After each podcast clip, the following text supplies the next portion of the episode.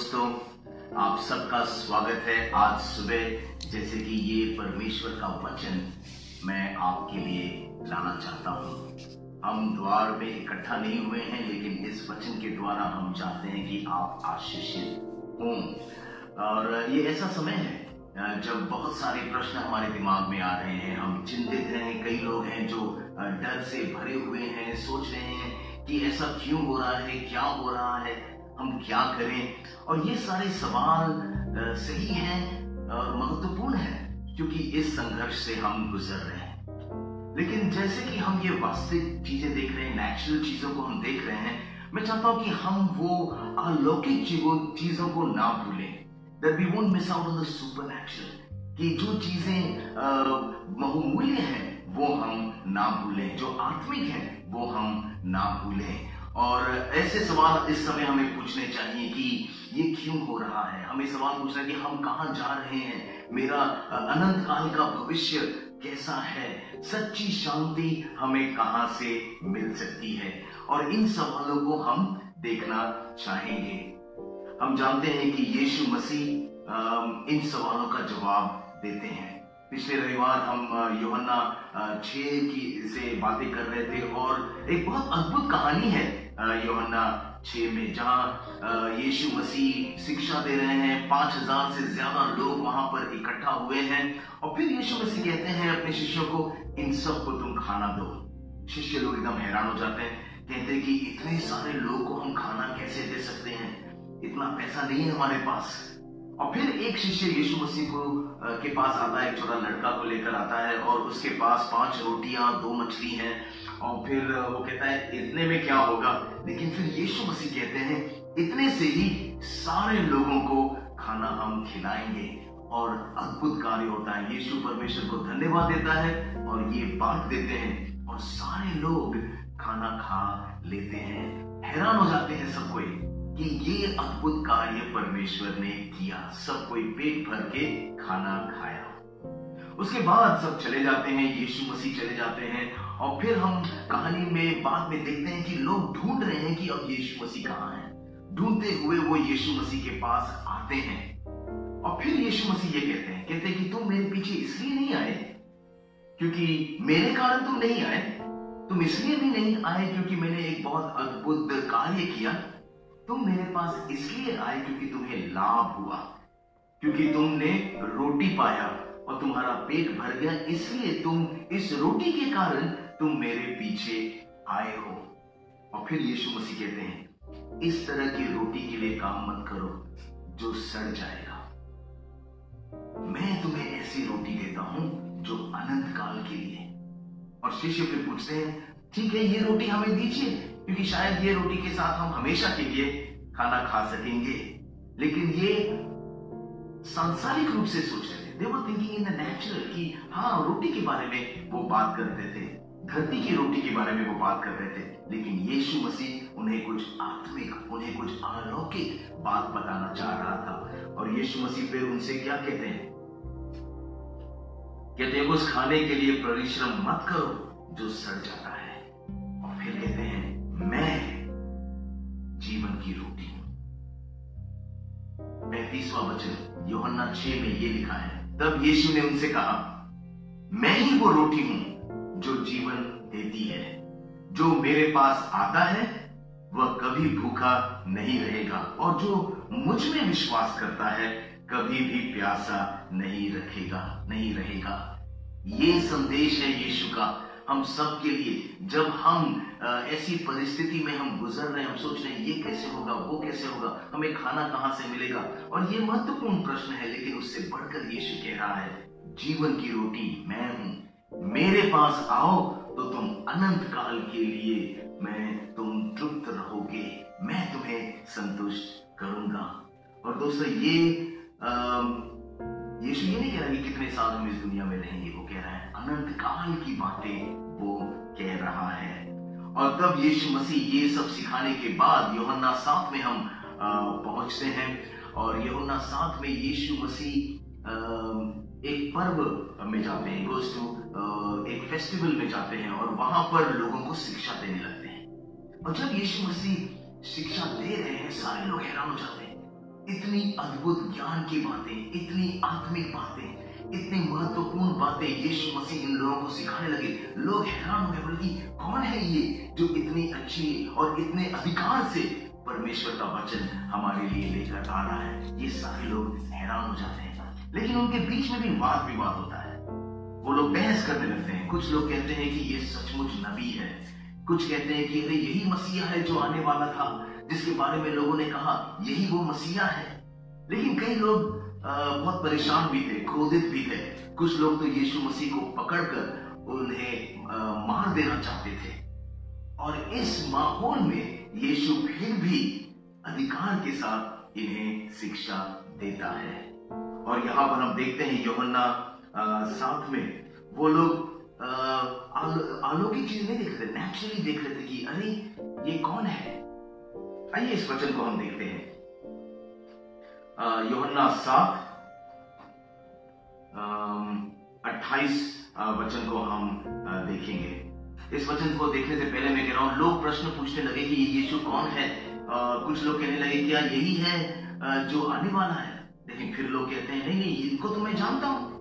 वहाँ के लोग नेचुरली सोच रहे थे, धरती के समान सोच रहे थे, हम इस यीशु को जानते हैं। इसका जन्म कहाँ हुआ हम जानते हैं, मिरियम को, यूसुफ को हम जानते हैं इसकी परवरिश तो हमारे आँखों के सामने हुई है। तो ये है कौन? और तब यीशु मसीह, योहन्ना सात, अट्ठाईस में अब ये कहते हैं। यीशु जब मंदिर में उपदेश दे रहा था, उसने ऊँचे स्वर में कहा, तुम मुझे जानते हो? और यह भी जानते हो मैं कहाँ से आया हूँ। फिर भी मैं अपनी ओर से नहीं आया। जिसने मुझे भेजा है, वह सत्य है। तुम उसे नहीं जानते, पर मैं उसे जानता हूँ, क्योंकि मैं उसी से आया हूँ। कह रहा है नेचुरल में इस धरती के अनुसार तुमने मुझे जाना है, तुमने मुझे देखा है। रोज़ाना शायद मुझे तुमने देखा है। लेकिन वो कह रहा है कि नहीं, अलौकिक तरीके से तुमने नहीं देखा। मैं भेजा गया। हूँ मेरे पिता ने मुझे स्वर्ग से यहाँ तुम्हारे बीच में भेजा है। और मैं एक संदेश लेकर आया हूँ तुम्हारे लिए, जो दुनिया में किसी ने नहीं लाया। मैं स्वर्ग से तुम्हारे बीच में आया हूँ। और ये वचन ये लोग हैरान हो जाते हैं फिर से सुन के। जानते हो, यीशु मसीह हर एक इस सांसारिक विचार, सांसारिक सोच को, सांसारिक बातचीत को यीशु बार बार वापस आत्मिक रूप में लेकर आते हैं, वापस अलौकिक रूप में लेकर आते हैं। कहते कि नहीं, तुम सिर्फ़ सांसारिक मत सोचो, तुम अलौकिक सोचो, क्योंकि मैं तुम्हें यह संदेश लेकर आया हूँ। और आज परमेश्वर आपको भी ये कहना चाह रहा है कि हाँ सांसारिक रूप में हम परेशान हैं और प्रश्न उठ रहे हैं, लेकिन इस सांसारिक माहौल में भी हमें आत्मिक प्रश्न को नहीं टालना, हमें अलौकिक चीज़ों पे भी ध्यान देना है। और फिर यीशु मसीह से कहते हैं, तेईस वचन में फिर यीशु बोले, मैं तुम लोगों के साथ कुछ समय और रहूँगा। और फिर उसके पास वापस चला जाऊँगा, जिसने मुझे भेजा है। तुम मुझे ढूंढोगे, पर तुम मुझे पाओगे नहीं। जब यीशु मसीह ये कहते हैं, फिर से लोग हैरान हो जाते हैं। सोचते हैं क्या कह रहा है यीशु मसीह? कहा जा रहा है यीशु मसीह? कहा वो चला जाएगा जहाँ हम उसे ढूँढने लगेंगे?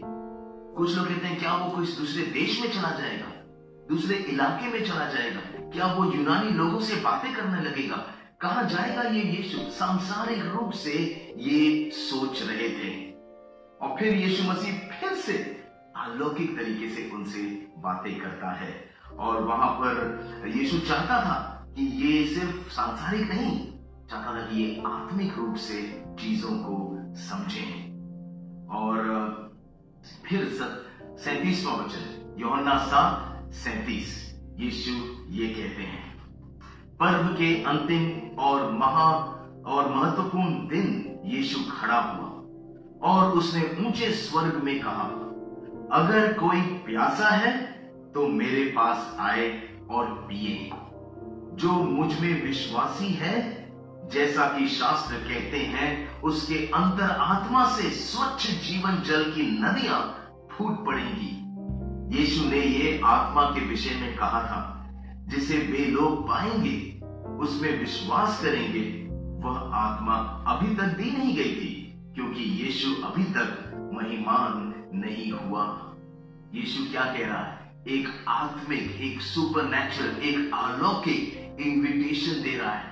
कह रहा है कि नहीं, मैं यहाँ नहीं रहूँगा, लेकिन तुम मेरे पास आओ, मुझमें विश्वास करो। और जब तुम मुझमें विश्वास करोगे जीवन के एकदम अलग तरह की नदियाँ तुम्हारे अंदर से फूट पड़ेगी। रिफ्रेश हो जाओगे। तुम एक नए सिरे से परमेश्वर को जान लोगे। और ये यीशु कह रहा है, आओ, मेरे पास आओ और पियो। ये सांसारिक पीने की बात नहीं कर रहा। ये बात नहीं कर रहा कि धरती के पानी के बारे में बात नहीं कर रहा। ये एक अलौकिक जल के बारे में बात कर रहा है। कह रहा है कि मेरे पास आओ और पियो, मुझमें विश्वास करो और इस दौरान मैं तुम्हें भर दूँगा। मैं तुम्हें आत्मा से भर दूँगा। तुम आत्मिक रूप में बढ़ोतरी पाओगे। दोस्तों, जब हम यीशु में विश्वास करते हैं, हमारे जीवन पूरी तरह से परिवर्तित हो जाती है। ये इनविटेशन यीशु ने उनको दिया, आमंत्रित किया। यही आमंत्रण, यही निमंत्रण यीशु आपको और मुझे, हम सबको दे रहा है इस समय। मेरे पास आओ, मैं तुम्हें जीवन का जल दूँगा। तो यीशु मसीह क्या कह रहे हैं? आज ये मैं आपको बताना चाहता हूँ, अगर तुम भूखे हो, यीशु के पास आओ, जीवन की रोटी वो है। अगर तुम प्यासे हो, यीशु के पास आओ और उससे पियो, क्योंकि जीवन की जल यीशु है। तुम प्यासे हो, यीशु के पास आओ। अगर तुम चिंतित हो यीशु के पास आओ, वो तुम्हें शांति देगा।